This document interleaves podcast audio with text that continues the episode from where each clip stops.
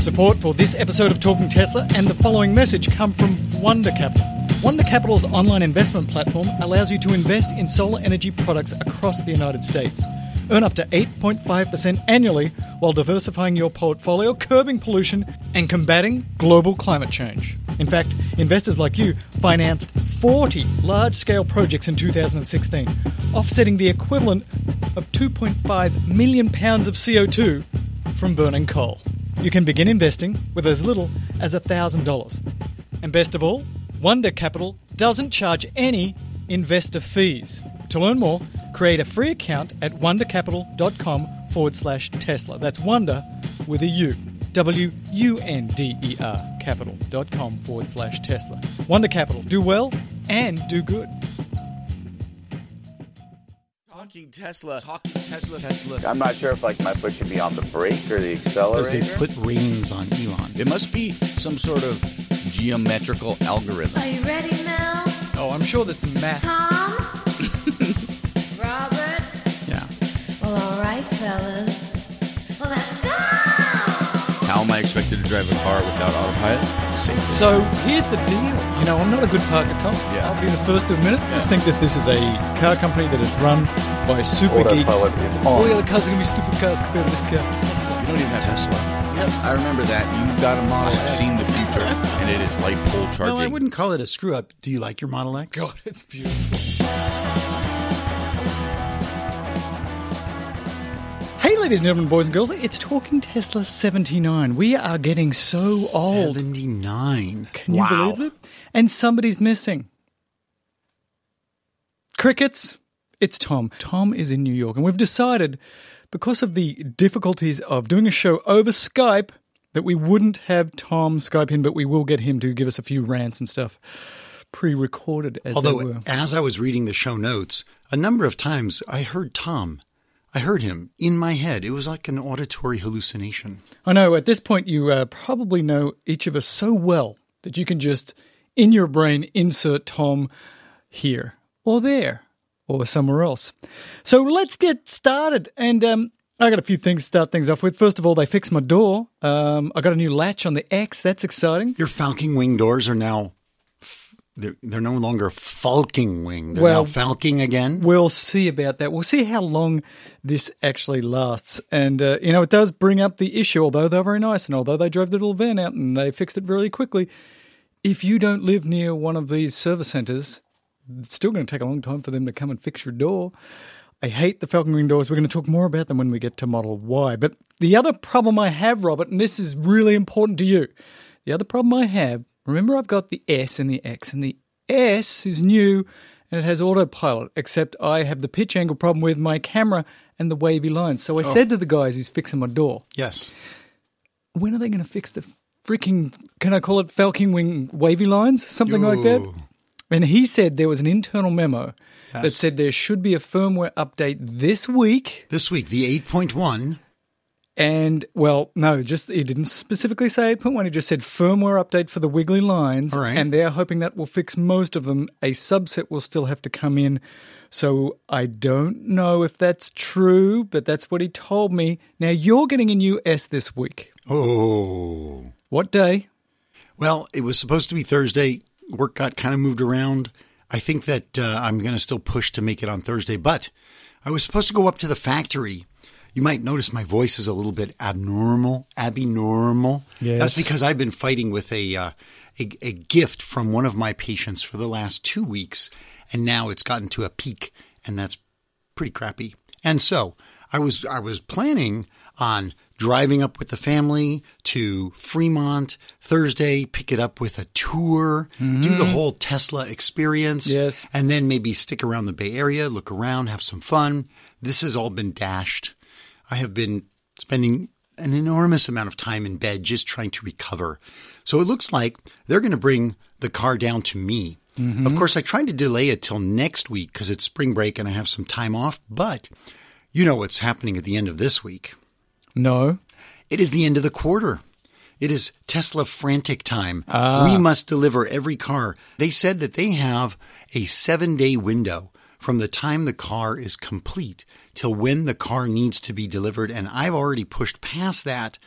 even though they told me when I first ordered it that it would be available at the end of the month, even until um, April. But they're pushing really hard. They want to get all the cars delivered. So they have set up a special expanded delivery option. So I could go to one of the local service centers where they typically do a lot of deliveries, or I could go to a new location that they've started to make up, at least down in Los Angeles. It's, uh, I don't even know where this place is, but they have delivery appointments for one hour slots. And then they have these things called expedited sign and drive, which is a 15 minute delivery option. Ooh, this is getting down to the five minute delivery option we talked about last week. Yeah, that's like, you know, four times faster than the typical. And so I thought, wow, which way, I haven't decided, which way do I want to do this? Do I want to do the hour long? Do I want to do the 15 minute long? It's not like I need to learn a lot about the Tesla. Right. You don't need five minutes. You just need the keys. Pretty much. So I'm trying to decide on that. And I have to figure out what time I'm going to be doing this. And if I want the 15 or the one hour, I thought, what would be, what should I do for Talking Tesla Nation? talking Tesla, you should do the 15 because you've done the one hour. You know how that goes. I've done the one hour three times. You need to do the 15 minute experience and Yeah. tell us all about it. and then go and have a nice meal and enjoy my car and take it immediately to be wrapped in clear plastic. So, uh, first of all, here is my suggestion. Yes. One of the big reasons you got this car is because it's got the all the hardware for full autonomy and for autopilot 2.0. I suggest you do your 15 minute experience, Yes. drive around the block, Yes. find some place where autopilot's supposed to work, Yes. turn that shit on, and if you get wavy lines that are all over the place, you drive right back in. Like I would like to do a 15 minute return experience because it's crap. Can we say lemon? They must have fixed it though, right? So they've known about this for months. Surely all of the new ones, like you're getting off the lot, have the pitch angle fixed. Surely. I should hope so. And I'm looking now on the map because I just brought it up. They're doing it in this pretty cool area. It's like a new area where they've got a lot of new buildings and and uh, and businesses and some pretty cool looking, uh, I don't know, design area. And it's on Warner Drive in Culver City. So I'm looking forward to this. This will be a good time. So a couple other things for this month. First of all, uh, Patreon shout out. I did a little Patreon uh, because Elon went crazy with tweeting, which we're going to talk about in most of this show. And uh, so James Carey said, Mel, even though you recorded in your X, the audio quality was fantastic. He loves the show. Keep up the good work. Thank you very much, James. Um, and unless Elon goes crazy this week, the Patreon subscribers are going to get another Going Zero episode where I'm going to be talking about microinverters versus string inverters and how you choose. And I'm using the Patreon people as here's a bit of extra content, but also there's a lot of smart people on there. Did I say it correctly? And I should also say that I got a check in the mail yesterday, and it's always fun to get a check in the mail. Really? This check was from Solar City. Oh, nice. Three hundred and sixty-four dollars. So one of I've got a number of different solar arrays, and one of them is Solar City, and they guarantee you you're going to make X amount of energy. Well, I haven't been making X amount of energy, so they gave me some cash back. Nice. But on this thing, they say, by the way, uh, make sure everything's all the trees are trimmed and uh, that the panels are clean. Because if we find out that you haven't trimmed your trees or there's bird poopy all over your panels, and you we're sending you money back, already stated on Talking Tesla. that's right. But what I don't know is I've trimmed my trees, I've Yes. cleaned up my poopy, but the neighbours' trees, who I can't cut, have grown very tall. So in winter I get some shading. What do they do about that? There's actually a law in the books, at least there is in my town, Culver City, that you are able to cut your neighbor's trees if they shade your solar power. Really? Yes. That is a powerful law. It is. Well, I need to find out if it's here because I don't mind saying, you know, I'll spend a couple hundred bucks and go trim the top of your trees for you because it's not really helping them. But um, I didn't know I had the power to say, and I'm doing it anyway. Yeah, I wonder if there's a name for that type of law so that everybody could look it up in their area and see if they have the opportunity to force their neighbors to trim trees. I believe it's uh, carpe diem or something like that in uh, the Latin. something like that. Let's talk full autonomy. Um, so I want to start off with this because I believe that uh, full autonomy is huge. And once we get into the all the things that Elon said this week, we're going to go down huge rabbit holes. But this is from Electrek, and it's analyst Adam oh, Jonas Adams of Morgan Stanley, who says the Model Three will be ten times safer than any other car. Now, Elon has said he wants to have uh, the Model 3 have a five star crash rating, which here in the US is the safest. Right. It tells you that you only have a few percent of getting uh, seriously injured under various circumstances. And so he says, uh, but you know, the best way to survive a crash? Yes. Not to have one. That's a good idea. And you know, we had the horrible uh, London terrorism attacks just last week, and it was terrible. Like five people were killed and tens of people were injured. And this is a big deal, and it freaks us out, and we spend lots of time and money worrying about it. We watch it on TV, it gives us existential angst. But as always, when we talk about car accidents, I want to keep it in perspective as an ER doc, and I think that, you know, Rob can sort of join me on this.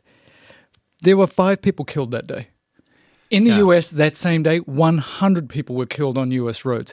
Thousands of people were injured, many of them quite seriously. And that happened that day. It happened the day before. It happened the day after. It happens every single day. So if you are worried about terrorism from a personal point of view, from I'm worried about my kids one day getting hurt by a terrorist or me getting hurt by a terrorist, you should be much more worried about your car. Your car is thousands of times more likely to kill you, or somebody else's car is thousands of times more likely to kill you. That's why I'm so excited about the autonomous vehicles being able to radically reduce this number, and it'll have much more effect on our lives than anything we're doing about terrorism. Imagine on the evening news if they actually had a, a, a video of all five deaths that happened that day in a car.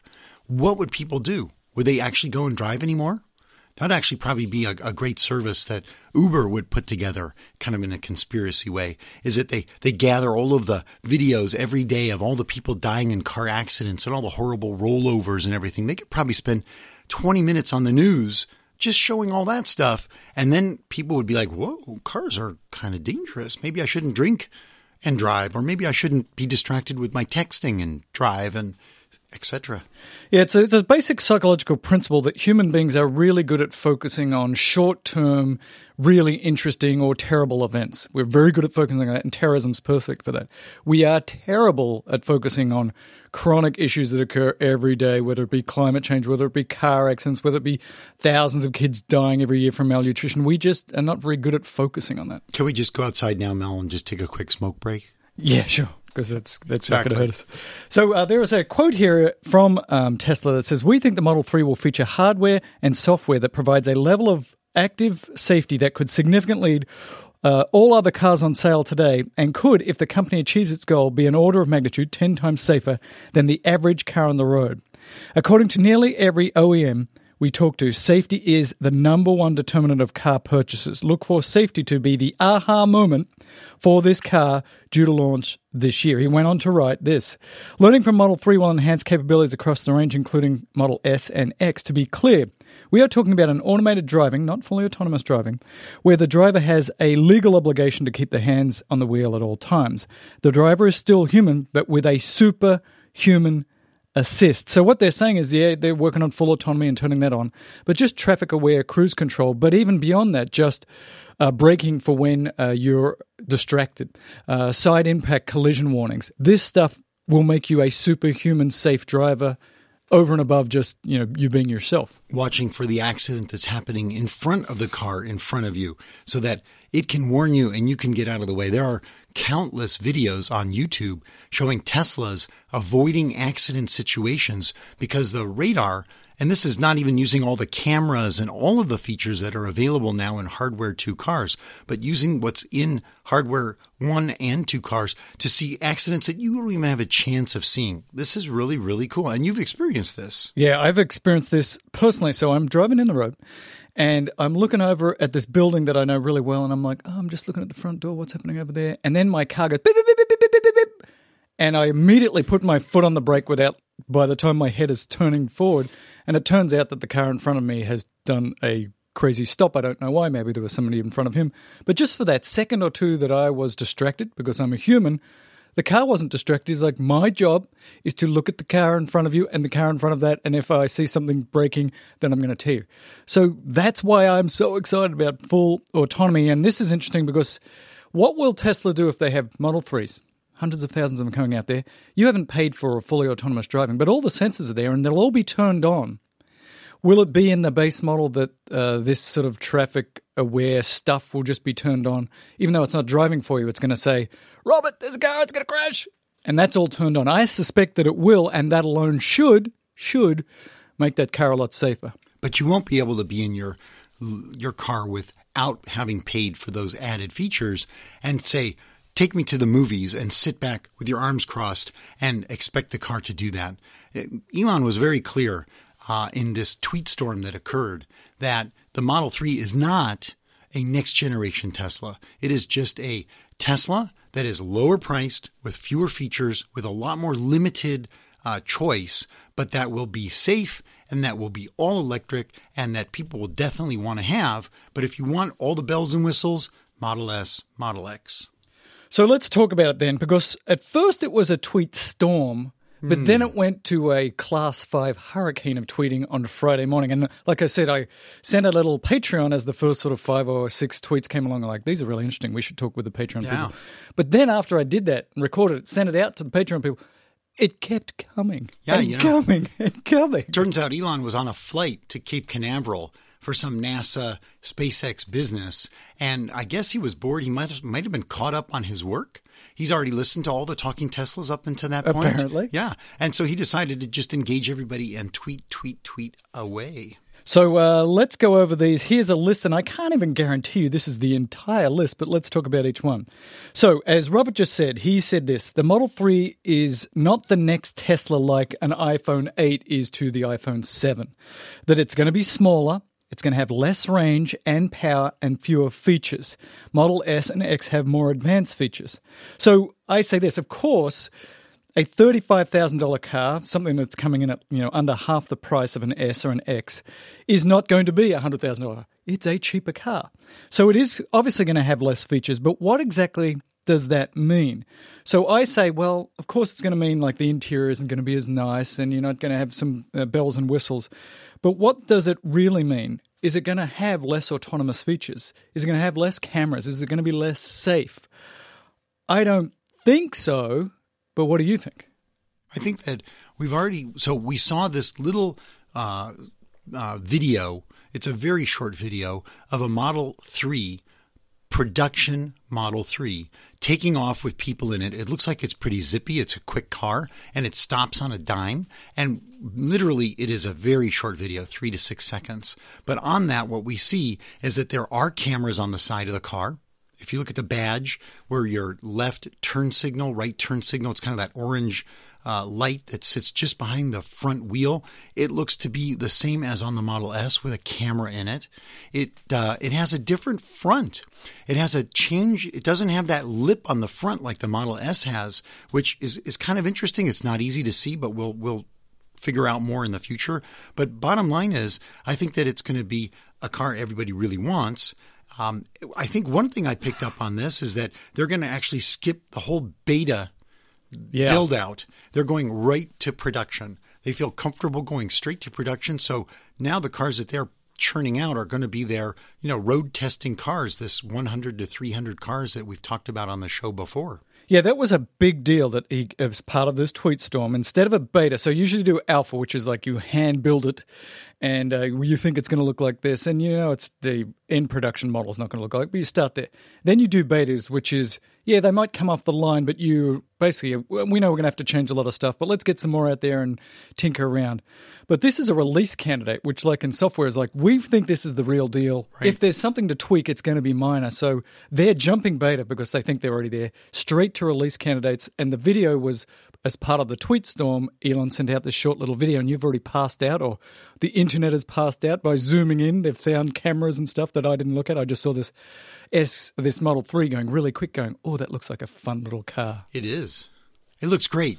And so the other things that he said on there was that there's not going to be a heads up display. Everybody's been like going back and forth. I'm going I'm not going off this list, Mel. I'm sorry. I'm kind of distracted by my cold. That's all right. I have some notes here though, but no heads up display. And we've talked about this ad nauseum.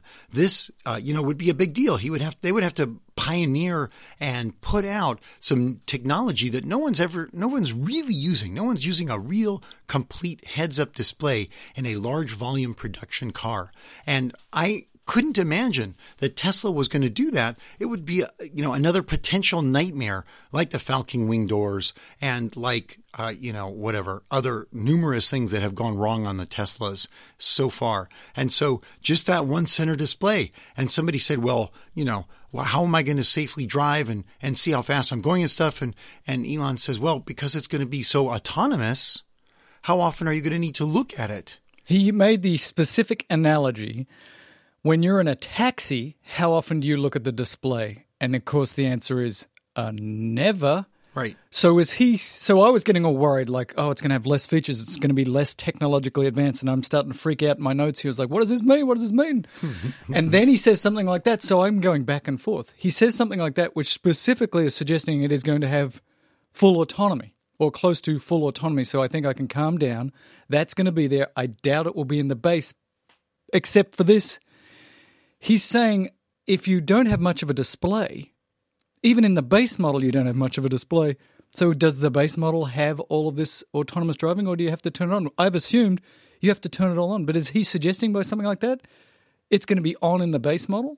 Well, I imagine that when you're driving your car, um, you, if they put in that center uh, 15 inch horizontal screen up in the top left corner, which is closest to your eye. It's kind of where I don't know if you were if you were to look towards your radio, it'd be probably a third of the way down towards your radio, maybe a half of the way down towards your radio. There could be your speed. I mean, what else are you looking at when you're driving your electric car? Maybe directions. And so it could have, you know, you have your voice. There's always a voice prompt that you can use for directions. Left turn up ahead in 100 yards. You know, I don't like listening to it because I have the the the display that's above the steering wheel. I forget the name for yeah, it. Yeah, I can remember that one. Yeah, but we know the one you mean. The one you, the one's right in front of you, looking Right. straight, but not heads up. I don't even look at that that often. I will when I'm in a place where I don't know where I'm at. But I guess the bottom line is that they're trying to streamline this car. They want fewer things on it, fewer complications. They want the robot to just be able to produce this thing without the drunken Tesla employees. That's kind of a, a low blow. I'm sorry, but No, but you do look at the pictures from the parking lot, Yeah. and you do wonder. It's pretty impressive. and so we don't want people putting in cameras that have the wrong pitch angle. We don't want people who are attaching the Falcon wing doors in such a way that they don't latch. We want to make sure that when this car comes out, the build quality is like a hundred percent, not 95, not 90, not 85. Because when they're pumping out 500,000 of these a year, then we can't have like 10,000 Ranger trucks coursing about Los Angeles just to fix these little bits and bobs. So we don't know what's going to be on the base model in terms of autonomy, but we do know that we're not going to have a heads up display. We're going to have much less displays there. How this is exactly going to work, I don't know.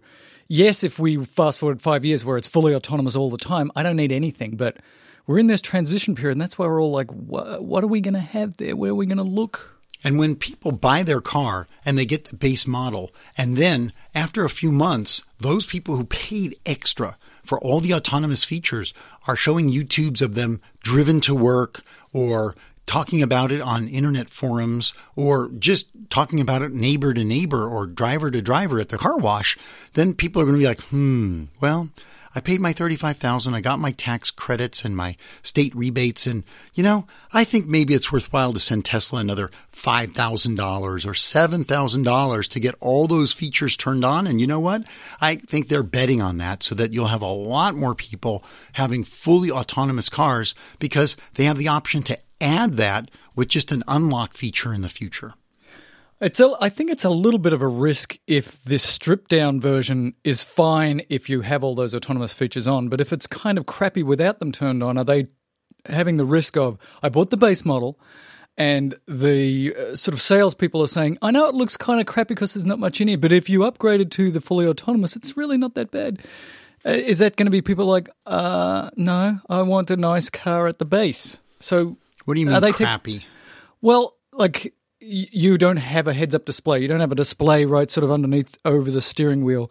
People getting in that the first time are going to be like, well, this is a really crappy display that I have here. It's not crappy if the car is doing most of the work, but if you haven't bought the features where it does most of the work, maybe you're going to be a little pissed. I, I don't know. We're going to have to see. Like he did say this, you know, again, uh, and a job of a CEO is to hype when hype is required and to dampen down hype when that is required. So he's been hyping Model 3. It's going to be fantastic, going to be fantastic. But this was very clearly a CEO saying, we need to wind back the hype and let people know you are not going to get a $100,000 car for $35,000. For all the reasons Robert said, we're going to make this car come out fast. It's got to have a good build quality. It's not a $100,000 car. The leather is going to not smell as nice as a $100,000 leathery car. Maybe it's not even going to be as quiet. He's saying that this is going to be more like the BMW 3 Series or the Audi A4, but better than those cars. So it's not going to be a BMW 7 Series. It's not going to be a high end Mercedes, but it's going to be these lower end BMWs and Audis, but it's going to be better. And he says this it's going to be better because it's going to be faster, it's going to have more storage, mm-hmm.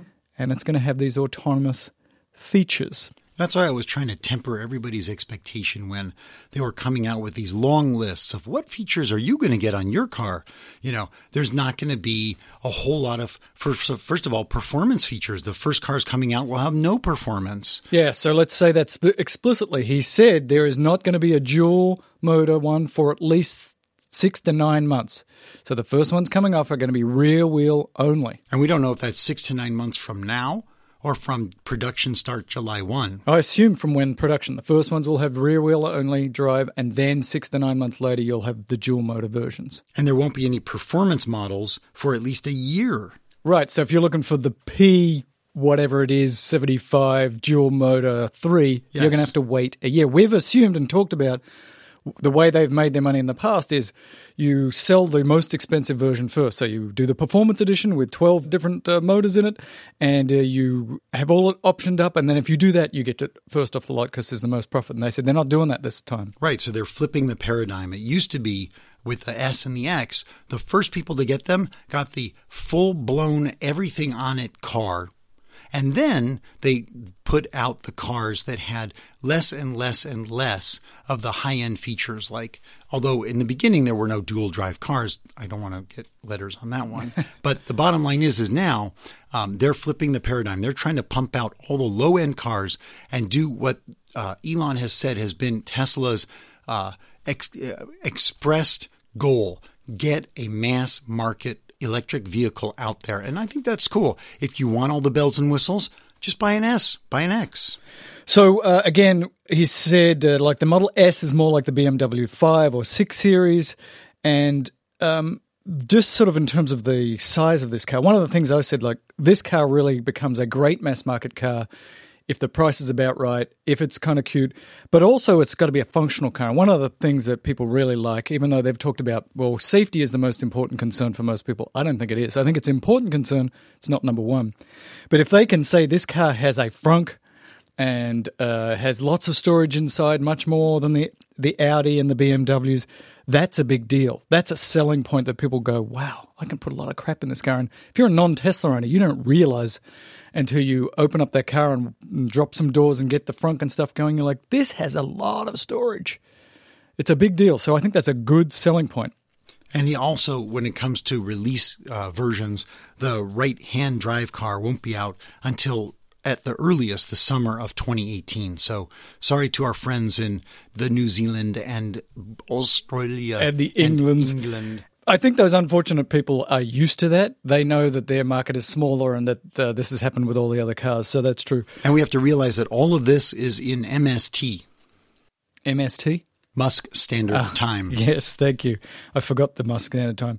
So he's again explicitly said there's no new tech that's not already in the S and the X, and I think that's fine because as long as it's got the fully autonomous, the eight cameras, the radar, then that's fine. But let's talk about the other major thing that many of us are worried about. The pizza heater. I want to know about uh, how far this thing's going to go. So there's a little bit of back and forth going on this. And he says the maximum battery size that's going to be in this puppy is 75 kilowatt hours. And so somebody tweeted at him, Will it have uh, as much range as the Bolt? His tweet back was, Oh, so little faith. Really, I like that. I'm I'm sure they've been holding this in the back for a long time, and he said that he would at least match the Bolt. But then when they come out and say they have like 20% more range, that's just going to blow everybody away, or maybe 10% more range. But at the bottom line, it's going to do better. I don't think the Bolt has the same battery management system as far as temperature controls and such go.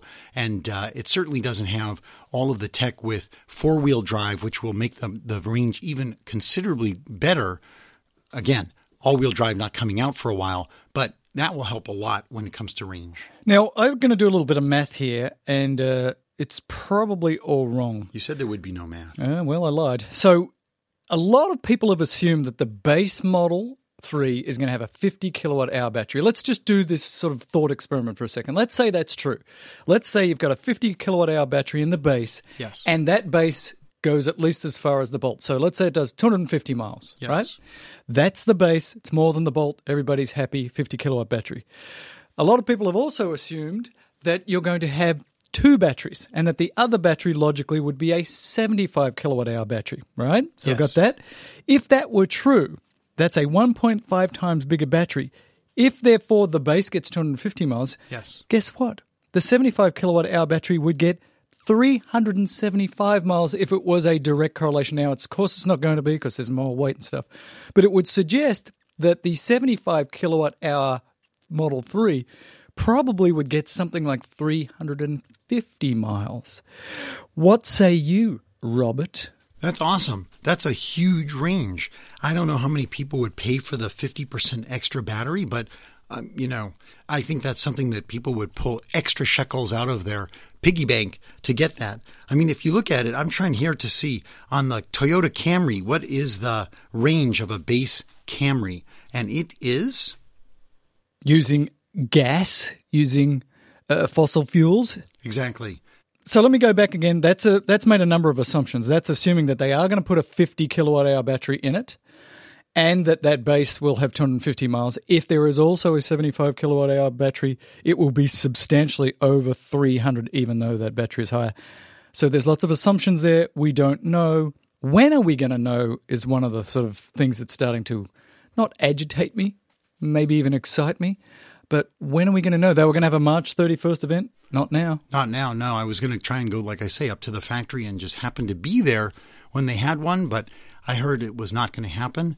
And we know that there's something going to happen July, eh, probably July 1, uh, when they put the Model 3 out to the Tesla employees who are, or Tesla, Solar City, etc., employees who are the first to receive them.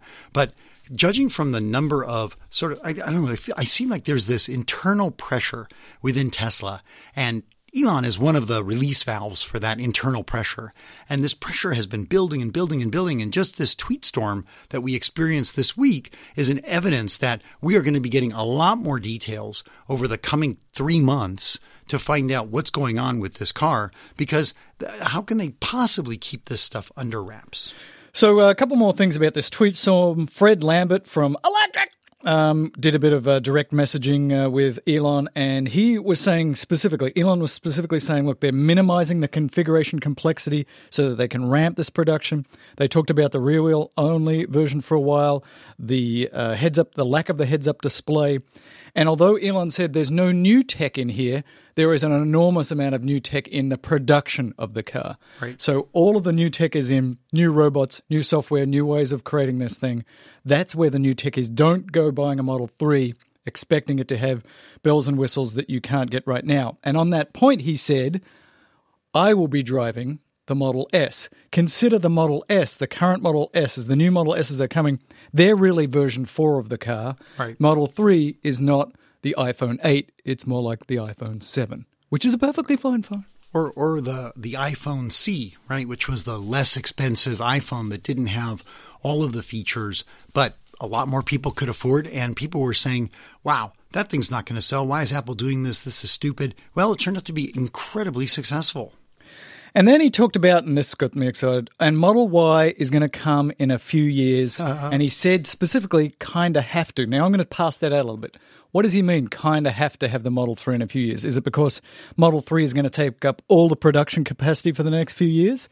Or does he kind of have to do it because uh, people are going to want that SUV version? Because it turns out here in the US, at least, about half of the people want a standard sort of um, sedan like car, and about half of people want crossover or SUV like version. So I think that's what he's getting at. But even if he wanted to tomorrow, maybe even if they had it ready, there's no way they could produce enough fast enough. So I think it's get Model 3 out, get the sedan version out, and then ramp up uh, to Model 3. But please, Robert, please tell me, please tell me there's no Falcon wing doors going to be on this Model Y. I think they're actually going to produce a Falcon wing door version for the Model Y. And I think that's just because it's become a, a moniker. It's become a trademark for Tesla to have this cool door that can open up even in tight quarters and give you wide uh, access to the vehicle.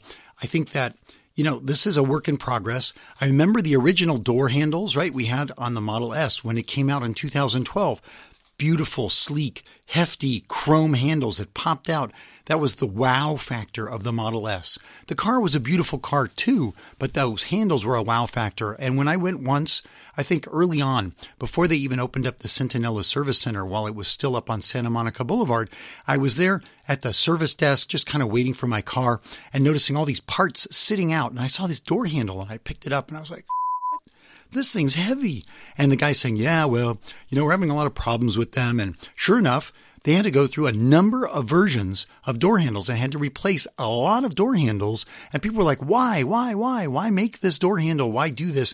And again, it's Elon's ethos is to push the limits and to make something that is very recognizable, very, you know, a lot of people out there still don't know what the hell a Tesla is. Where's the gas tank? I hear that still. And so I tell them, listen, you need to listen to Talking Tesla. That's the first thing. The second thing Step is, one. yeah, you need to think about getting a car without a gas tank. But these are, this is the way of Tesla.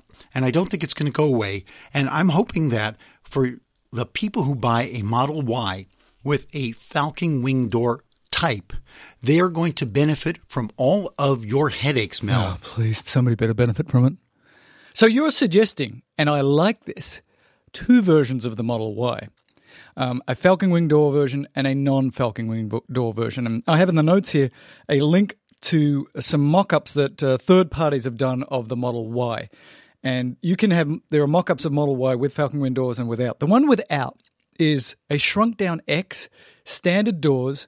It looks absolutely beautiful. That's the car I want. I want a smaller car than the X. I don't want the Falcon Wing doors. It looks beautiful. That's the car I want. If Tom were here, he'd be freaking out because I'm getting the three. I'm not getting the three. I'm keeping the S. I'm not keeping the S. I'm getting another S. I'm getting a fa- Y. He'd just be losing his poopy. But I believe I've been consistent. It is the X without the fucking wing doors that shrunk down in his little zippy that I really want. But it probably doesn't matter because autonomy is going to take over and then I won't own a car at all. And I'll choose on that day, at that time, what car I need right now. And as long as the car that shows up at your front door to take you wherever you're going has a door that works, what does it matter? Exactly. And then it doesn't stink because the last person vomited in it. Look, you brought up another important point. So you were talking about the door handles and they're breaking all the time. So I want to do the next thing here, which is from Autoblog, which is JD Power, which did a little report report. Now, JD Power does a lot of product research and focus groups. And they went to people who are, you know, going to be Model 3 owners or want to be Model 3 owners, and they asked them lots of questions. And they said, look, in the past, Teslas haven't been very reliable. In fact, if you list all the car manufacturers, Tesla hasn't been nowhere near the top in terms of build reliability. How do you feel about that? Because current Tesla owners sort of are in a club. Uh, they understand that they're sort of beta testing this new form of technology. If things break, we don't get as pissed as normal people. And they That- probably have a second car, so they've got Right. some backup. So we've sort of understood, you know, we're sort of helping uh, you know, move this forward. But they asked these people who are going to get the Model 3, how do you feel about a car that might break a lot more than uh, your Toyota Corolla, your Honda Civic? And they're like, nah, I'm not so happy with that. This is a functional car. So, as we've said many times, and here's some more evidence for it, the build quality has to be great. It can't be broken all the time. And I'm concerned about this because we haven't seen that Tesla's able to do this.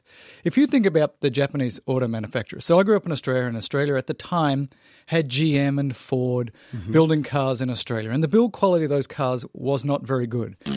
The Japanese build quality was a little bit better. But mm-hmm. then what happened is that Japanese build quality of their cars got better and better and better, and they had these continuous loops of making it better. And for a long time, and I believe this is true in the US, the Japanese build quality was so much better than Australian built cars that it really became a you know, you bought an Australian car because you wanted to buy Australian, but not because you knew it was a better car. The Japanese automakers were better. Same analogy in the United States. I remember, and I was a car guy. I had a Trans Am and I had all kinds of really cool American cars, and I spent so much time working on them. I actually thought, I actually thought that I enjoyed working on cars, getting my hands dirty, getting enough grease under my fingernails that I could never get it out. I actually thought that that was something I liked to do. But the reality is it wasn't. I was just selling myself, telling myself that if I didn't know how to do this stuff, that I would be without a car. And then I got my first uh, Honda and I was like, wow, this thing just drives. It drives, it drives, it drives. I replace the oil once in a while and it drives and it drives. And I was like, wow, I don't have to worry to come out to my car to try and start it and it not starting and not going. And what a bunch of crap. That's exactly the same thing I had. I had Australian sort of built GMs and Fords. And then when I got my first Honda Civic, and I'm like, oh my gosh, this thing never breaks. It never breaks. You can't go back. Once having been there, you can't go back to a car that breaks kind of a lot. Uh, So that's why I say the market has changed.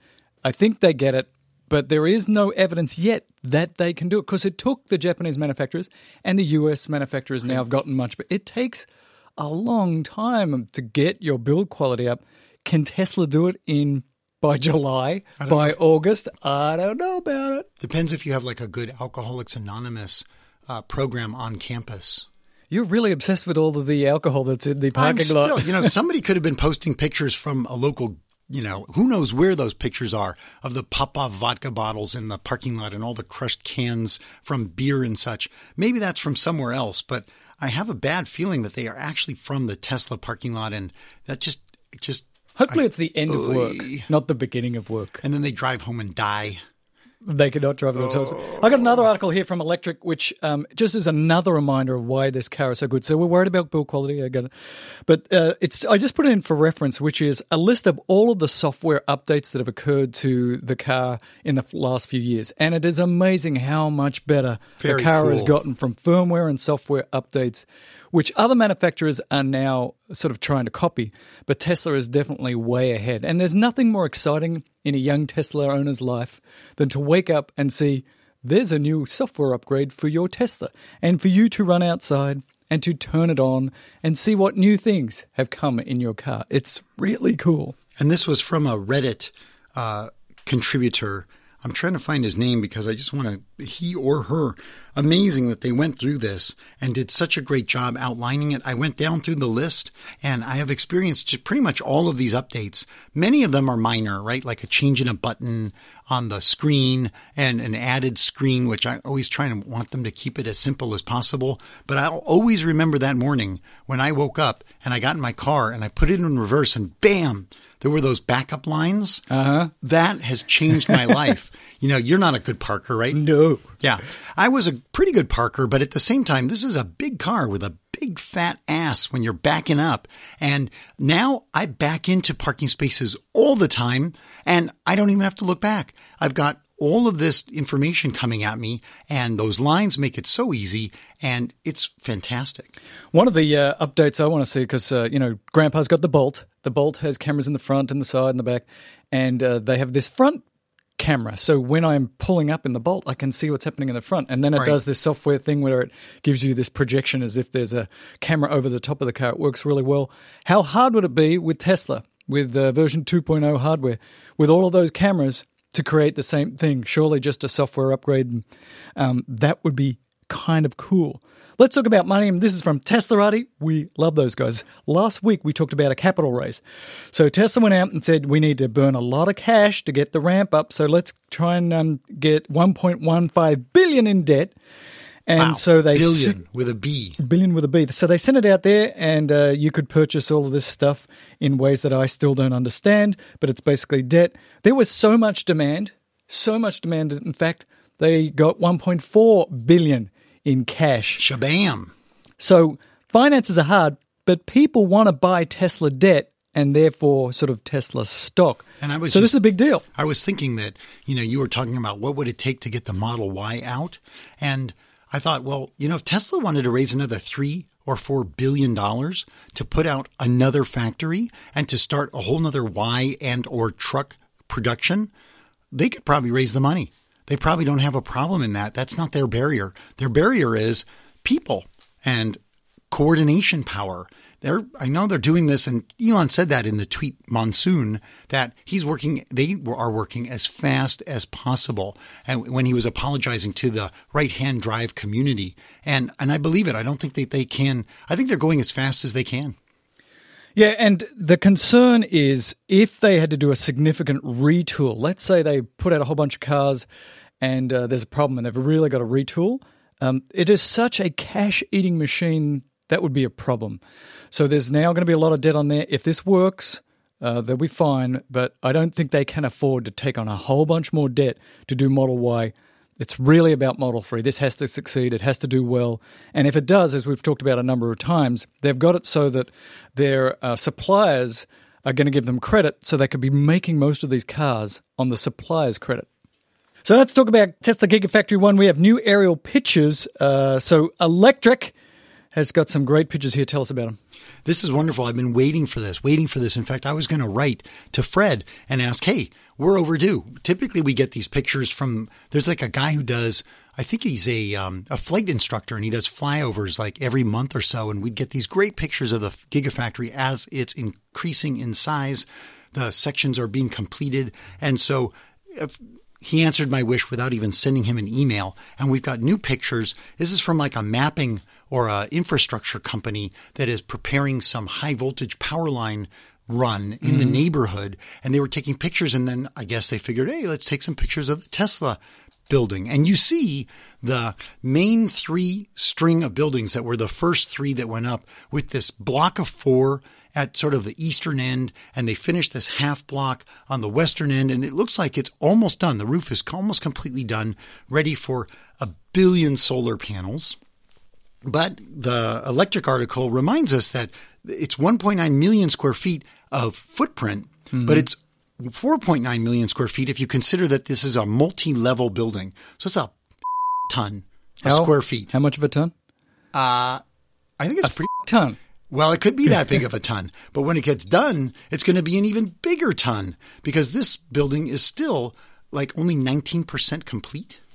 That's crazy to think that. It is. These are beautiful pictures. This is enormous. And I didn't really get that. I sort of, it was there in my brain, but yeah, this is multi story. I'm looking at how big this structure is and how big it's right. becoming.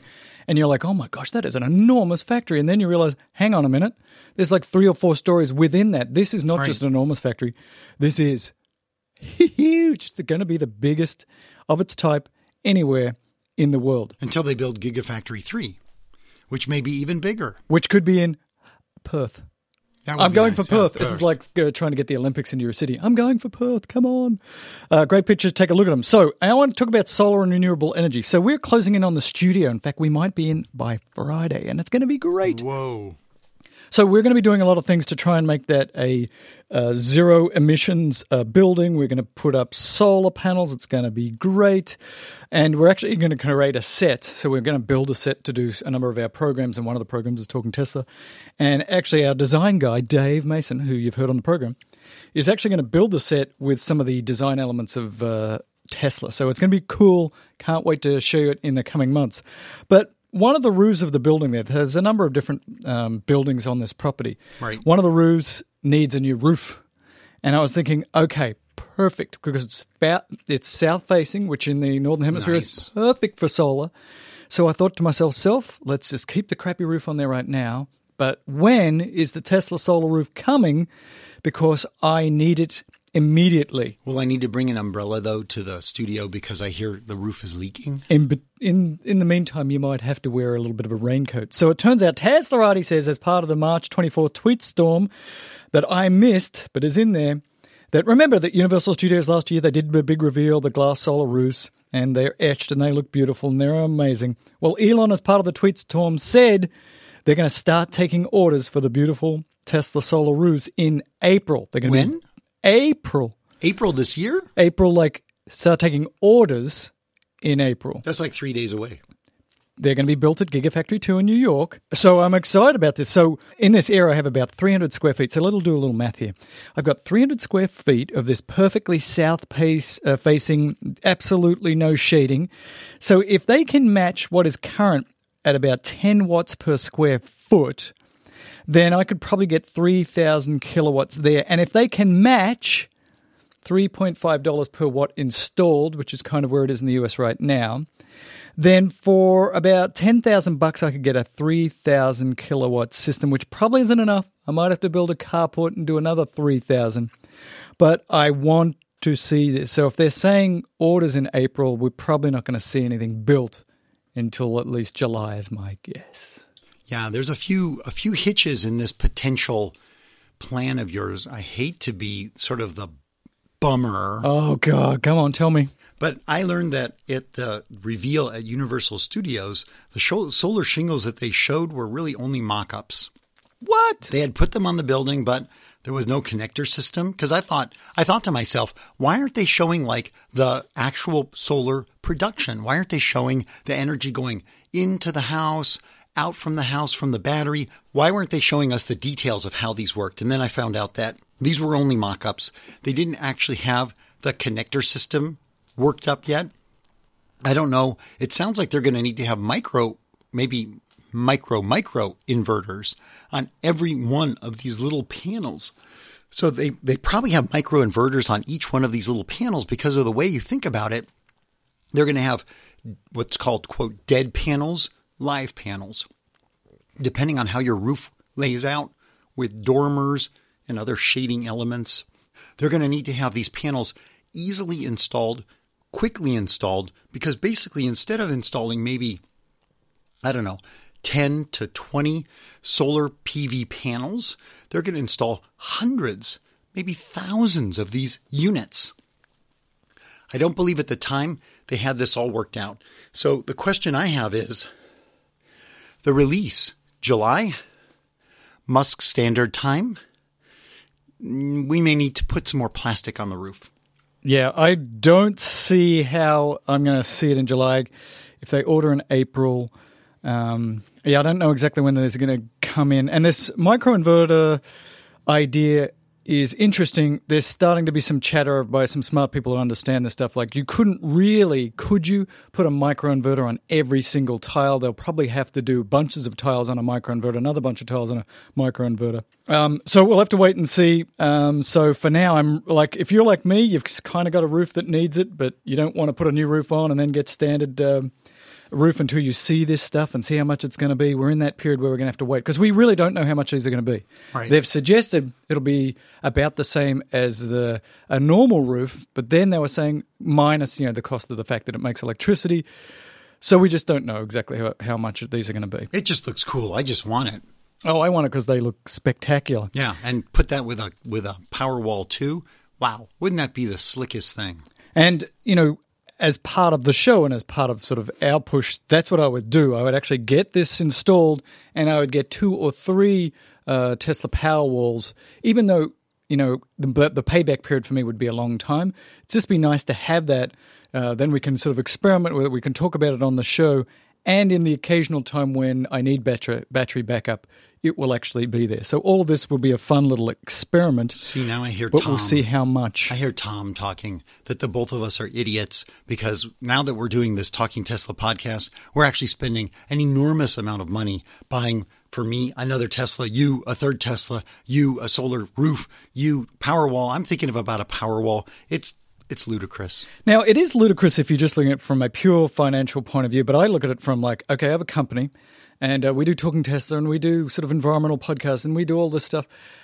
I am a early adopter. I want to push this forward. I think it's uh, we can afford it in our business, so we are going to be zero emissions. And if that helps Tesla, great. And if that helps the show, great. But I'm not doing it for financial reasons. For financial reasons, it's stupid. But there's more than just finances involved here. So uh, California is about to change the way they do net metering. Now, this is a very California specific. So summarize this quickly because everybody in Australia and other places don't care. Yeah, Southern California Edison, which supplies power to almost the entirety of Southern California, uh, not San Diego, not LA City, but I'm in their area, have quietly been rolling out what's called net metering 2, and that's going to start July 1. And if you don't have a solar system yet, and you're living in Southern California Edison region, I put in a map that gives a good overall view of where Southern California Edison is. if you're in the Southern California Edison region, you've been thinking about going solar, you really need to think about doing it now. And the reason I say that is because they're changing the net metering. The amount of credit you get for the extra energy production during the day when your panels are, are soaking up the sun is going to go down and the price you're going to pay for electricity during the daylight hours is going to go up because they're starting at 8 a.m. to jack up the price. And at noontime, they're really jacking up the price. And all day long, if you happen to work at home, like some of us, and you run an air conditioning unit at home, like some of us who live in hot climates, you're going to end up paying significantly more, and your extra solar production may not carry you through. So your solar bill, your uh, energy bill is going to go up. And so if you're thinking about going solar, then I so encourage you to do it now. And uh, I had great experience with Solar City. I, I'm considering them for another structure. I actually watched a neighbor recently who's getting a bid on a Solar City roof, and they have the option of buying the Powerwall too. And I'm like, do it, do it, do it, do it, because I just want to see that thing on the outside of their house. It's like $5,500. They're ready to start installing them. They've actually put, I think, two or three in so far in my region. You can check on the Solar City website.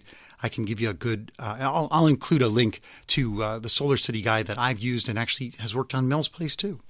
So uh, my grandfather's uh, place is in this area, and they have to. I think we've talked about it before. They're going to be a little bit careful here because, you know, if they change the economics of this too much, they're actually, you know, helping Tesla out enormously. Really? Because you know, if they're going to jack up the price that you have to buy versus how much you can sell, then the idea of the economics of a Tesla Powerwall falls into Tesla's favor very quickly. Like, so you're not going to pay me much, then I'm just going to make my own, store my own, use my own, won't use you much at all. So they've got to be careful how they do this. But I don't really care because uh, it's good for Tesla if you know thousands of people say, well, now that Powerwall uh, payback period is now three years instead of eight years. I'm getting one. I think that's sort of one of those unintended consequences of this. The power companies are actually just going to screw themselves out of selling you more power. So let's talk about the kids suing for climate change. Uh, you talked a little bit about this. You've got a little bit of follow up. Uh, give us the summary. Yeah, this was, I wanted to cover this when I was in Washington, but we had some technical difficulties. This is a really important mo- movement that is growing and I think needs Tesla Nation's support, Talking Tesla Nation support. This is the Kids Suing to Save the Climate lawsuit. It's also known as Alec L versus McCarthy. It was filed in 2011. We've talked about it in the past, and basically it states this their complaint asserts that through the government's affirmative actions in causing climate change, it has violated the youngest generation's constitutional rights to life, liberty, and property, as well as failed to protect quote, essential public trust resources, end quote, which is basically air and water.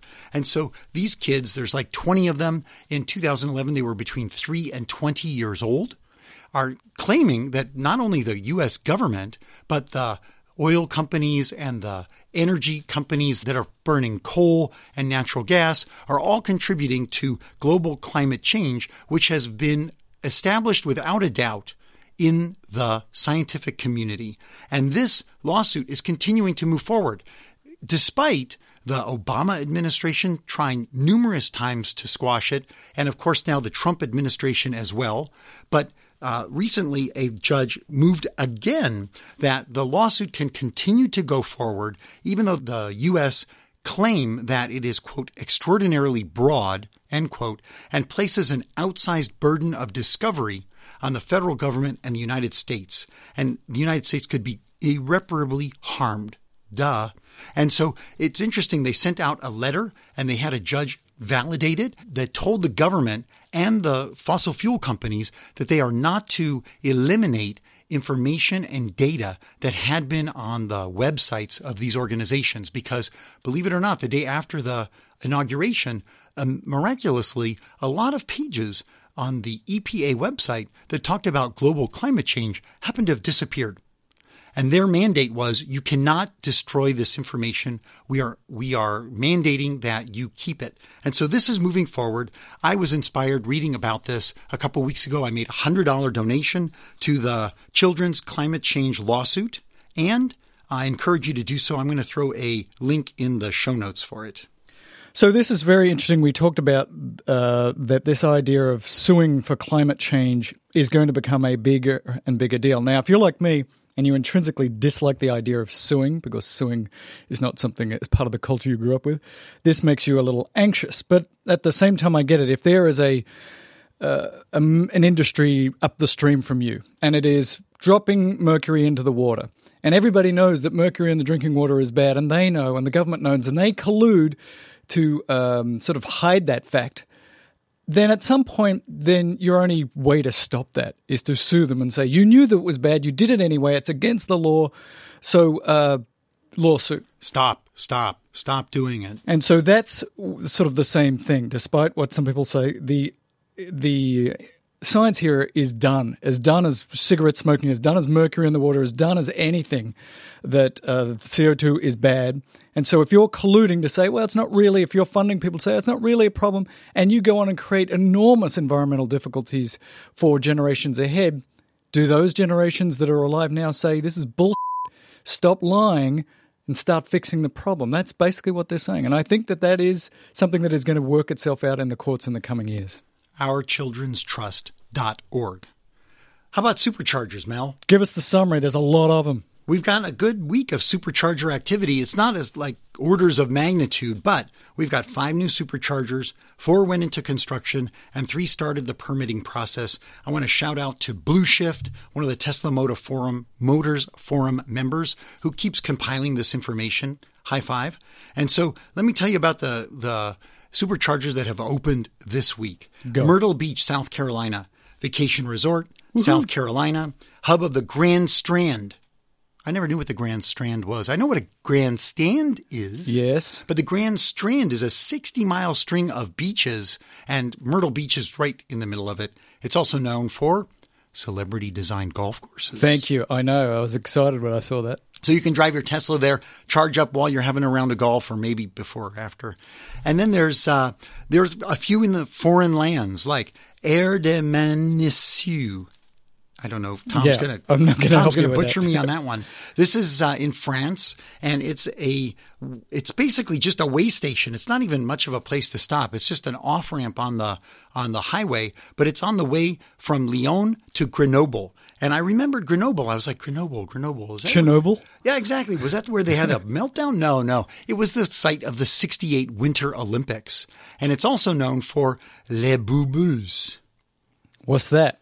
The bubbles, which I guess are these, they're like cable cars, but they look like little round bubbles. Oh, they They're so cute. and they connect the town to the summit of the La Bastille Hill.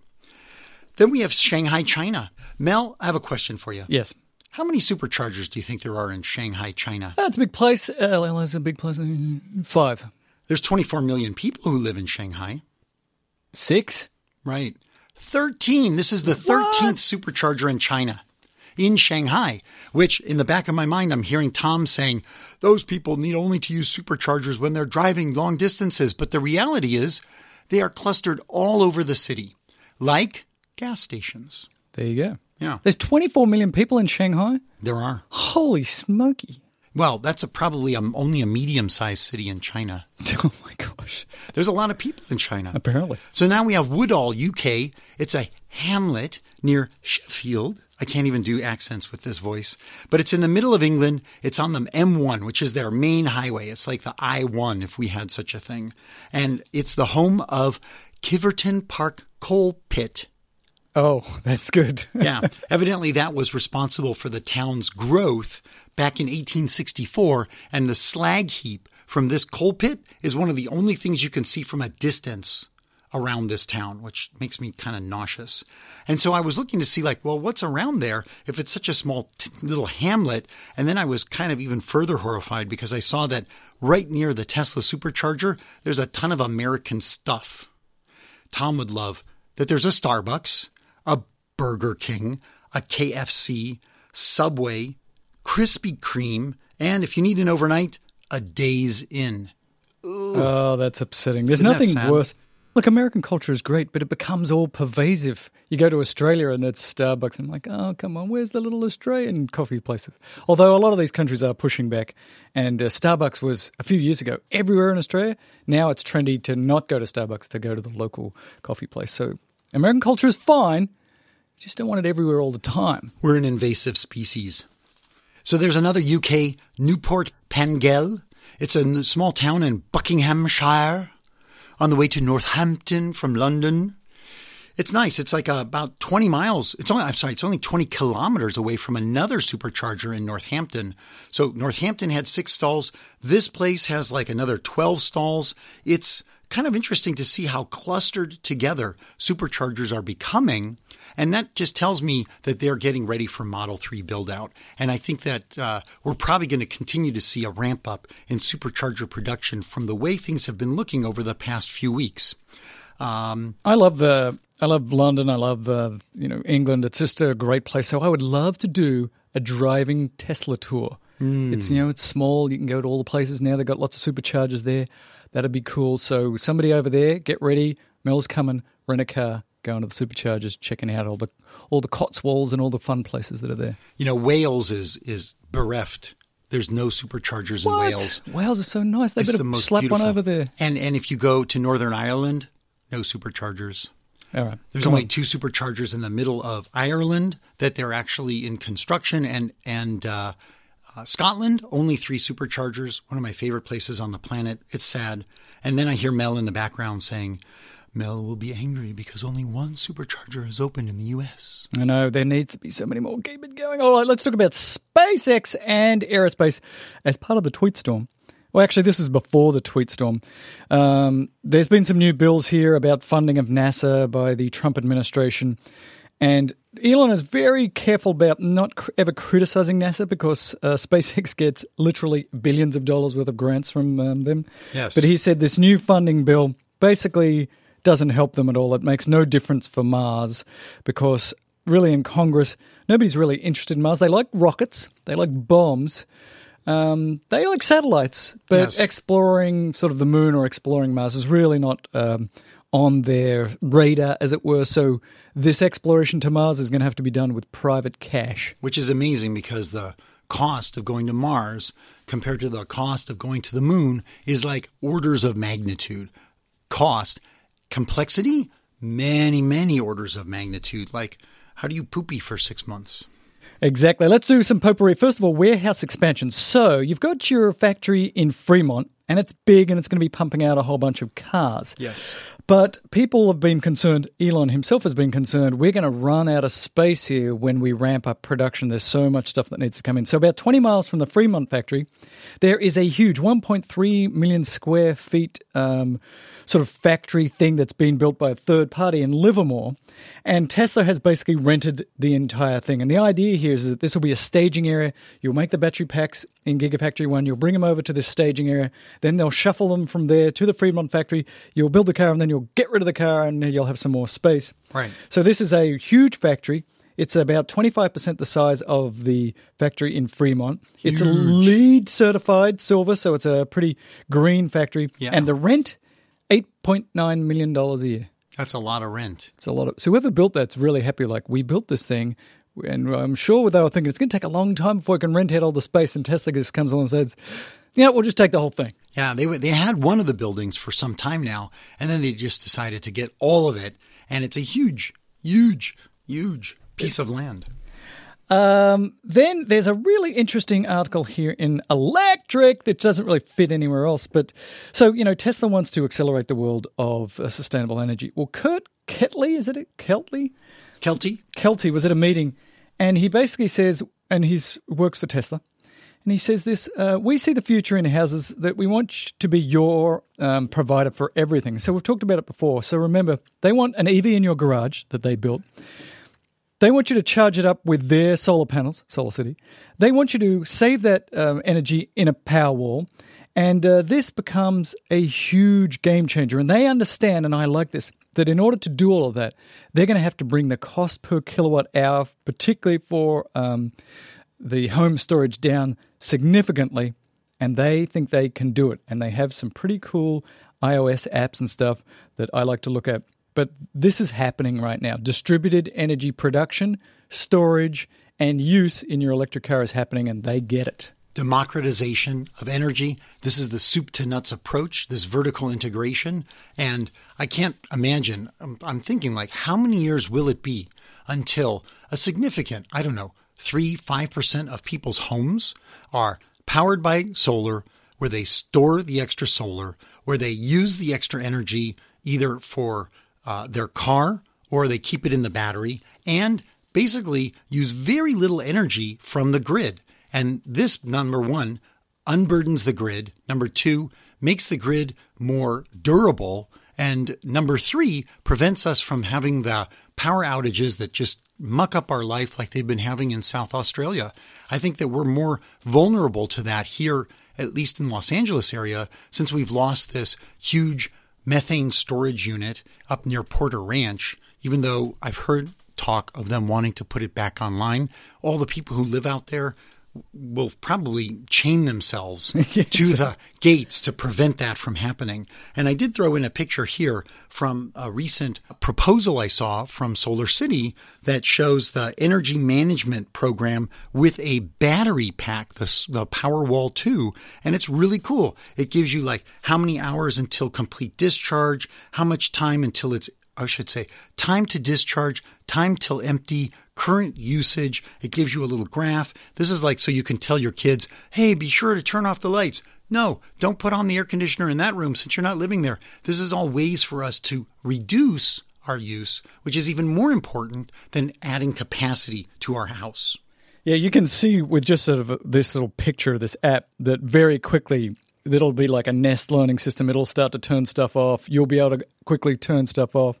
Um, this sort of revolution in home energy storage is happening now. It's time to do letters, but before we do that, let's talk to our sponsor. Our company is Wunder Capital, and I'm Brian Bursic, the CEO. That's right, ladies and gentlemen, boys and girls. That's Brian. He's the CEO of Wunder Capital. We talked to him a couple of weeks ago as a sponsor of the show. They have a fund which is really trying to push forward commercial solar. So you give them some cash, they take that cash, they invest it into uh, solar projects, commercial solar projects, and you get a return. And let's see what they've been doing with this money. We actually released a great 2016 year in review. You know, one of the dynamics of our lending is, you know, we don't reveal the specific businesses for uh, basically commercial lending and privacy data reasons. That said, we were lucky enough to have six different projects agree to be profiled um, in our 2016 year in review. So I can actually only speak specifically to them, but I'm, I'm happy to speak to the ones that we got a chance to, to give some more data on. So the ones that we we profiled, I can give you some examples. So we did a, uh, a half million dollar loan to a New Jersey nursing and wellness center, well established business, rehabilitation and nursing home services around that region. Cherry Hills, New Jersey, good building, kind of great dynamics in that real estate market. We did a uh, Christian high school in Arizona um, in Phoenix, that was a smaller project, a little less than $200,000. That was 8.97% APR on that loan. So a nice return for our investors. Did a Minneapolis uh, office building, a government office building.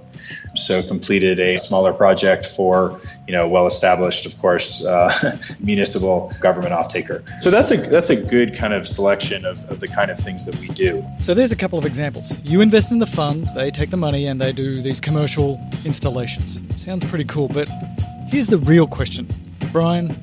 Why did you create this company? You could have done anything. Smart guy. Probably could have been a hedge fund manager. Probably could have built oil pipelines and made some serious bank. Why this model?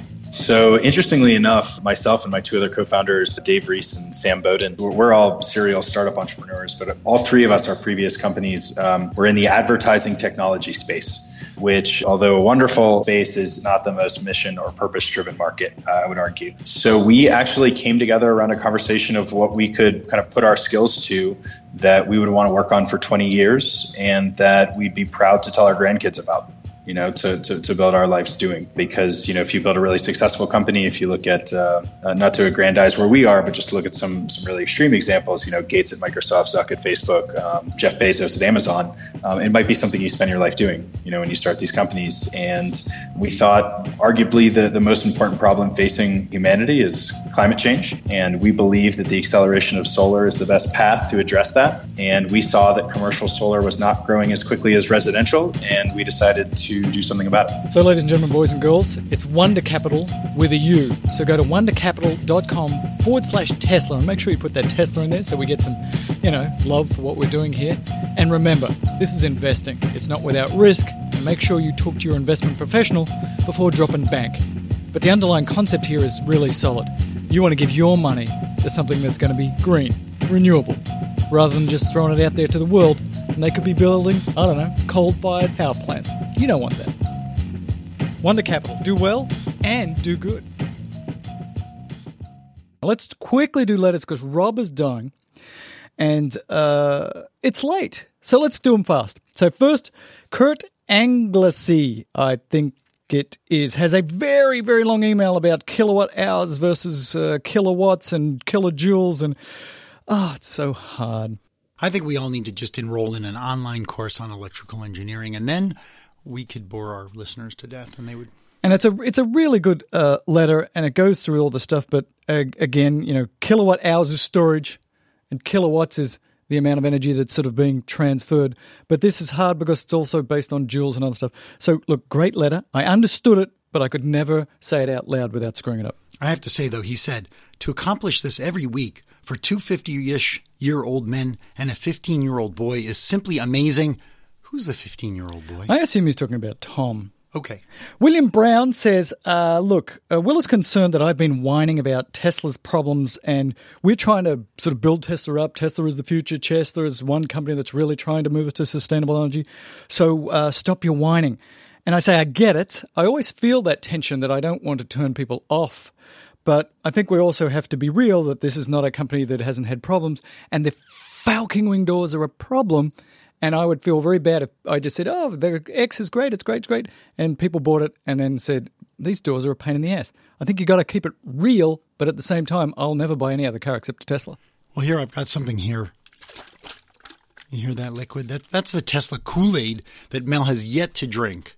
He has not been completely uh, I, I would drink the I would drink the Kool Aid. If Elon said drink this, I probably would. He would, yeah. Now I love this, and again, there has got to be that tension between I support this company, I want this company to work. I will never buy anything else but a Tesla. But at the same time, you've got to you've got to keep it real, or you know, you just sound like a little dork. The constructive criticisms are necessary. Tim James says, "Stop whining about tax, uh, and let's move on because you don't get taxed at all. In Australia, they do a particular type of tax for road usage in Melbourne and Sydney. So I got it. I don't want to talk about taxes anymore. But he did bring up that between Melbourne and Brisbane." The superchargers are now linked all the way up and down the coast. That's so cool. So, for those of you that don't know Australia, Australia is a huge country. It's the uh, same size as basically uh, the contiguous states of the US. It's huge. There's only about 25 million people in there, though, and most of them live up this little green strip up the side on the east coast. Yeah. Um, and between Melbourne and Brisbane is where 80% of the population probably lives. So, this is big, and they're about to do South Australia next. So, this is huge. I can't wait to go to Australia and do a driving tour of the east coast of Australia Yeah, in my Tesla. Then you can go scuba diving and see the the Great Barrier Reef before it's completely bleached and dead. It's sad. Now, um, this next letter, oh no, it's from the same person. This is from, who did we say this is from? Tim James has got some ideas about how you would do mass model deliveries, which basically is done by app, go to a stadium, have some fun presentations, and say, okay, uh, Mr. Smith, Mrs. Smith, Mr. Jones, come on down, take your car and drive away. And then, you know, sort of a fun way that they could do um, this mass. Uh, you know, rollout of giving people their cars. It's one idea. It's pretty fun. And I'll report back on how the 15 minute delivery goes. They're sending me now video links so that I can, quote, read up or learn up about the car before I even take delivery. And I'm going to watch them before I take delivery on Thursday or Friday and, uh, and see how maybe this actually is doable. So yeah, we talked about they want to get Model Three down to five minutes. They're obviously practicing with uh, people who are getting their Model S's right now. And the last thing he said is that uh, you know Straubel really doesn't like um, EVs for home storage. And I get it, yeah, because Straubel from Tesla was saying, you know, for a home storage batteries, you need to cycle every day a lot. That's not good for an EV battery. It's a different type of chemistry you need. Well, I think we were specifically talking about as plugging your car in as emergency backup or a little bit of uh, charging, discharging in the middle of the day, not this continuous all the way full, all the way empty. So I get it the it's not directly analogous to the battery you need for your car, the battery you need for your house. And we talked about this with uh, Dr. Gadh at UCLA's Smart Energy Grid Research Center. He said that you know cycling the car to run your home is going to drop the lifespan of the car battery. And JB has said in the past that the makeup of the car battery is different than the makeup of the Powerwall or PowerPack battery. Those are designed for slow discharge and slow charge up, and the car battery is for fast discharge and fast. This is that C rate, mm-hmm. fast build, fast charge up, and quick discharge so that you get quick torque getting your car off the line. So it's a different battery chemistry. I get that, but uh, I want both. Yeah, and as again as m- emergency backup is how I want to use my car, not everyday use. Nicholas Brennan says Mobileye. You guys didn't talk about the fact that Mobileye got bought by Intel for 15 billion. This is huge. Actually, we did talk about it. It is huge. Um, this again just shows that there is money here. People are getting this. Mobileye, $15 billion. That's yeah. a lot of bees. But they're still seven years away with their link up with, was it BMW? Or Bosch. Or was Bosch. It Bosch was and Bosch. Mobileye? Yeah. John McQuinn says pronunciation of my last name. Uh, he basically said I got it right. Therefore, I am the smart one. Oh Thank my you. goodness, Mel, he says. Thank you very much. Steve Miller says, I hope this message is finding you well. Uh, thank you for all you, you do. I love the uh, Foolaboo podcast. Briefly, the Beltway, we talked about this last week. So Yes. in Washington, they talk about the Beltway. The Beltway is the I 495. And uh, it basically circles the city of Washington, D.C. Yes. People inside the Beltway tend to be politicians and lawyers who are involved in politics Yes. and people outside the beltway tend to be normal people. So when you talk about inside the beltway, you're talking about those people in the know who are out of touch, and so that's inside the beltway. Right. is very different than the people who live outside the beltway. That was very helpful. Now I know. Uh, Cage Warner tells us all about puts and stuff again, and again, I just say it seems to me like a lot of investing is gambling. And I'm not a good gambler, so I dollar cost average. I buy a little bit every week, and I don't look at it for decade after decade. Hey, Google, what's Tesla's stock price? As of 2:31 p.m. Eastern Daylight Time today, the price for Tesla stock is $267.38 on Nasdaq, up 1.6% from last Friday. Shabam. So it's going up. Dollar cost average every week, every You, month. you know what I little know from that? What? Is that we're recording late today. We are. That's right. Christy Morgan says there is new a new E NEMA 1430 adapter.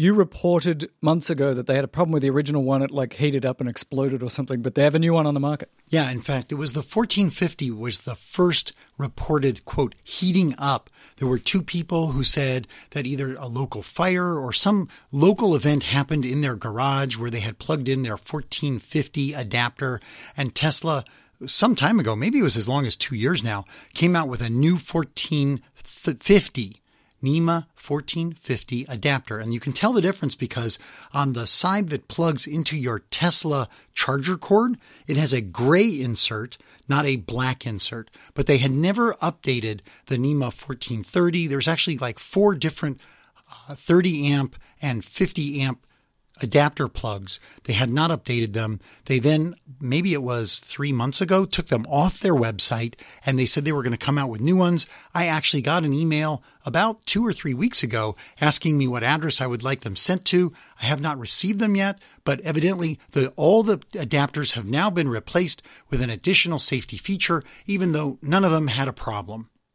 So for people outside the United States, we use a 110 volt system here. We Right. have 240 volts if you have a dryer and some other things. So this is a way of plugging into that and adapting it and sticking it in your car, get a faster charge. Yes. Uh, Greg Alexander has a really interesting email which I'll uh, listen to. So uh, he was listening to you talk about the Bosch automated dishwashing versus automated driving, and it reminds me of a good argument, if I do say so myself, about the time it takes to charge an EV, and it goes something like this: Ice driver says, "I don't want an EV; it takes too long to charge." Me, yeah, I know. That's probably why you don't uh, get a dishwasher, right? Too. The ice driver says, "What?" You know, washing dishes takes yourself 15 minutes. A dishwasher takes over an hour. It takes way too long to wash. Better off doing it yourself. Ice driver, don't be stupid. My dishwasher washes while I'm asleep. Me? Really? Best argument ever for charging times. It takes longer, but it's happening overnight. You don't care. That's right. And there's a distinctive hum in my house because the electricity that's flowing from my service panel to my car basically crosses diagonally under my house. And when my charger goes on at 6 p.m., that's when the char- that's when the electricity rates in the time of use plan drops to the lowest at 6 p.m. I hear this mm, light light hum during the house and I think that's great. While I'm sitting here on the couch reading a magazine, the car is charging. I don't have to do a damn thing. So, Greg from Sydney, uh, thank you very much. Um, Patrick in Vienna says, uh, stop picking on Maryland. Uh, there are two service centers there, at least and 18 miles apart, and he also goes on to describe what inside and outside the Beltway means. Thank Kip, you, Patrick. Kip Spanbauer says, uh, Are you feeling better about your Model S purchase after Elon's tweet storm yesterday regarding the Model 3? And so, Kip, I think I am a little bit. Um, he's telling me that the Model 3 is not going to be a luxury car. So, on the one hand, I feel better. Okay, so Model 3 owners aren't going to have a car that's 10 times better than the car that I just bought. But at the same time, Kip, I'm really not a luxury car dude. I grew up in the outback. I, I used to clean up pig poo. I'm a very unsophisticated guy. So, really, the Model 3 or better, the Model Y is the car for somebody like me who doesn't have that intrinsic appreciation for beautiful cars like many people do. I just need a car to get me around that's uh, fully electric and can drive me. I don't need uh, all the bells and whistles. So I'll tell you after I see a Model 3 if I'm feeling better or not. It'll be really great. Now, the other thing that he also, I think, is from Kip. He says, Did you know that there are actually third party people that are creating heads up displays? And he links us to a couple of videos. And I got to say, these are impressive. These are little devices that you put on your dash mm-hmm. that project to a little sort of piece of glass that produce a heads up display, not just in Model 3s, I'm assuming in all types of different cars. Right. You can talk to them and it projects like two meters ahead. So even if your Model 3 doesn't come with a heads-up display, there are these third-party options which are not that expensive, like three or four hundred bucks, Right. and you can have a heads-up display. Kip, that's huge. We'll put these in the show notes. I had no idea you could buy these little things and plug them in. Sounds pretty cool. Then we got Craig with an interesting spelling. Craig H. Craig H tells us about the big volcano in Yellowstone. So he's near lives near a big uh, volcano in Anchorage, and his summary is this: If Yellowstone blows, what kind of car do you want? You probably want an electric car because all of the ash is going to get sucked into your ice car, and uh, your ice car needs oxygen. And if you don't have it, you're going to stop. But if you have an EV, no air intake, you're going to be okay at least for 300 miles. You can escape the apocalypse. And Joel Sapp has a nice link here about the physics of SpaceX, which we don't have time to go into, but it's very interesting. And it reminds us that, is it today, Robert? They're firing off the Falcon 9 reused rocket. Is it today? I think it's tomorrow. Maybe it's tomorrow. Certainly, either today, tomorrow, they're going to do the first reuse of a rocket. We're very excited. We hope it doesn't go boomy boom because it'll be the first time that they've actually sent one into space. Because the first one that they got that came back and they landed it on the barge is actually outside SpaceX today that Robert drives past, I think, every five minutes. And it's all cleaned up. It's actually to, uh, day after tomorrow. So when this show drops on Wednesday, March 29th, a Falcon 9 will go up with the SES payload. That's one of those uh, communication satellites. It's from Luxembourg. And that's going to be on the first reused Falcon 9. I can't wait. Look, I think we're going to end it there, uh, a little bit shorter than we've been doing in the last few weeks because Robert is dying. that was on cue. He is dying. Tom's not in the house. Tom's in New York. We miss Tom. We miss the silliness that is Tom. He'll be back next week, ladies and gentlemen, boys and girls. This is Talking Tesla. His name is Robert Rosenblum. Yes. My name is Mel Herbert. Yes. That's Google. Tom's in New York. We will talk to you next week. See you on number 80. Oh, boys, we forgot our app and our multimedia pick of the week. One of my favorite parts of the show now. So, my app pick of the week is not really an app, but it's an app and some hardware. So, at my house, probably like a lot of people, um, I have a problem with spreading my internet signal, my wireless internet signal, throughout the entire house or out the back. And it's a real problem. And I've tried a number of different solutions. I've tried changing my router. I've tried uh, those ones where you plug it into the wall socket. You get your internet signal into the wall socket, and then it goes through the copper wiring in your house and it pops out the other end via another connector. That doesn't work so great in my place. I've tried sort of uh, just sort of having a booster, so you got your internet signal and then you have another router and you try and boost the signal. But the problem with that is that it then halves your speed. It's just been a real hassle until recently there's these new things called mesh networks, which are really smart, take your internet signal, and then they sort of jump it from these little devices to the next device to the next device. And you can put a whole bunch of these around your house and uh, sort of spread that internet signal in what they call, you know, a mesh network. And I've found that Eero or Eero, E E R O, I've tried three different ones. This is the one I like the most. Comes with a great app. It's super smart. It's super easy to set up. And so now I've been able to blanket my house in lots of fast internet using this mesh network of the Eero. And the standard pack comes with three. So you put one like next to your router and then one in the room and then one over in that room. And if you've got a really big house or you want to distribute a lot of places, you can just keep adding them. So I really like the Eero. I've also used Luma, which works pretty well. I don't think quite as well. And I think there's some other ones out there as well. But they're the two that I like. But Eero or E E R O is the one I like the most and it has a really cool app. And I got to say, my multimedia pick of the week has got to be Rogue One. I'm sorry, I know, but it just came out on iTunes here in North America, and Friday night we're gathering the family and friends together, and we're going to watch it again. It's a really good movie. Yes, I know it's a remake of the original Star Wars, but it's still so very good, ladies and gentlemen, boys and girls. And I'm sure you've all seen it. Podcast pick of the week is a podcast called Scene on Radio, S C E N E. Uh, and there's like a 10 part series they're doing on race in America that they've gotten three parts so far. And that one is what I've been listening to. Amazing. All right, here's my media pick of the week. It's Get Out. It's not like I like to see movies over and over again. There's just a few, but this one was one of those, and I highly recommend it. It's a horror movie, but at the same time, it has a lot of social commentary, and uh, it's a real smart person's movie. And as far as a app of the week, I really like Sleep Cycle, and uh, I've been using it actually for probably two years now, and it will give you a hard number evaluation of how well you sleep. And it's really quite impressive how this app now it only uses a microphone. It used to use a motion sensor. You'd have to put it in your bed next to your pillow. You do have to plug your phone in and keep it uh, powered up all night. But this program does a really good job of assessing how well you slept. And if you uh, then use this to make modifications in how you sleep, where you sleep, and the process by which you go to sleep, you'll probably be able to improve the quality of your sleep. So that's my media pick and my app of the week. Talking Tesla is a production of Foolyboo Incorporated. Produced by Mel Herbert and CC Herbert. Hosted by Mel Herbert, Tom Wolfson, and Robert Rosenblum. To support Talking Tesla, go to patreon.com forward slash talking Tesla. And finally, if you love the show, write us a review on iTunes.